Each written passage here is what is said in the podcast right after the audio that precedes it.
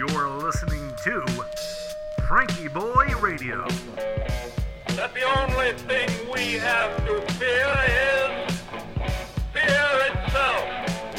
Letting America take a deep breath. Good evening, ladies and gentlemen. Welcome to episode 384 of FrankieBoi Radio. Tonight we're talking about rocks. I'm your host, Josh Urban. Thank you for tuning in. I hope you've been having a good day over there. Oh, I think I got the rock talk ready. The School of Rock.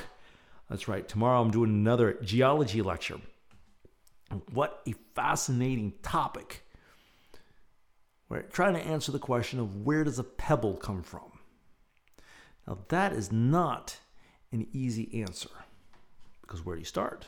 You start, well, when the pebble was a chunk of a larger rock and then it got chipped off and washed by the oceans and eventually deposited here? Or do you get, you start a little farther back when the quartzite pebble, so it's a sort of uh, squished quartz, formed back when ancestral Africa smushed into the eastern half of the United States as the, the plates collided and formed?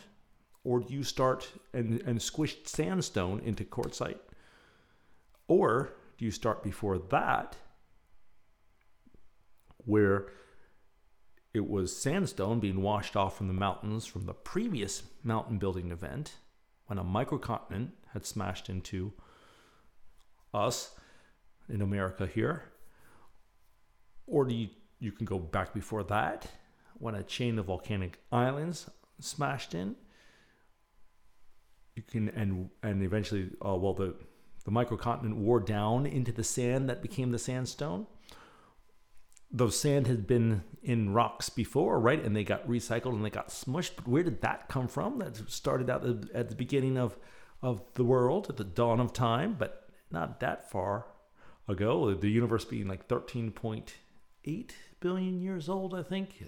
Earth is about almost 4.6 billion years old. So that came out of the solar nebula, as it's called, this big, fast spinning cloud of dirt and dust around the proto sun. But those elements started out inside another star that fused lighter elements into the elements in that were found in the quartz, so silicon and oxygen. And then that star came out of well, you can just keep on going back to the Big Bang, right? Pretty cool stuff.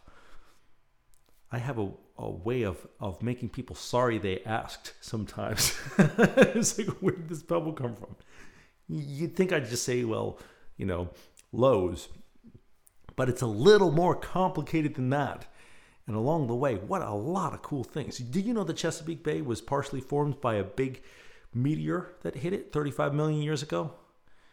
It was the just offshore. The shoreline apparently was near Richmond, Virginia, and this big old chunk of rock came in and put a hole five miles down into the crust of the earth.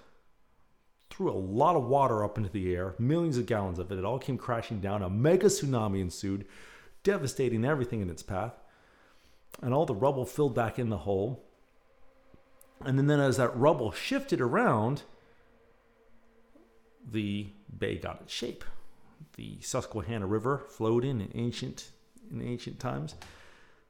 Oh, all this cool stuff. Old Bay, Old Bay seasoning right there. So I've been having fun diving into this and figuring out just what is older than dirt and what exactly does that mean. All of this is all around us. To paraphrase Jung, modern man does not see God because he does not look low enough. I'm reading some reading that dream book by Jung too. It's fabulous. Wow, that dude was something. So, just had to bring you these little snippets, these little fragments, little things that I've been mining, if you'll pardon the pun.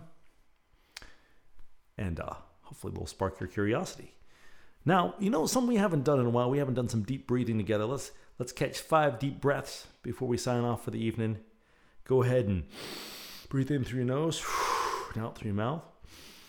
Let those eyes drift gently closed. You know the drill. And here we go.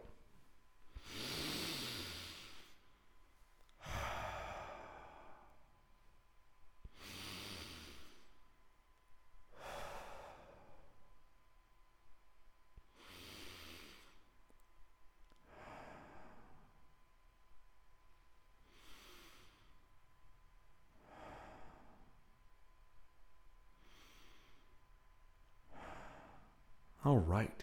Wiggle those toes, open those eyes, cherish that ground we stand on, and we'll see you tomorrow. Good night.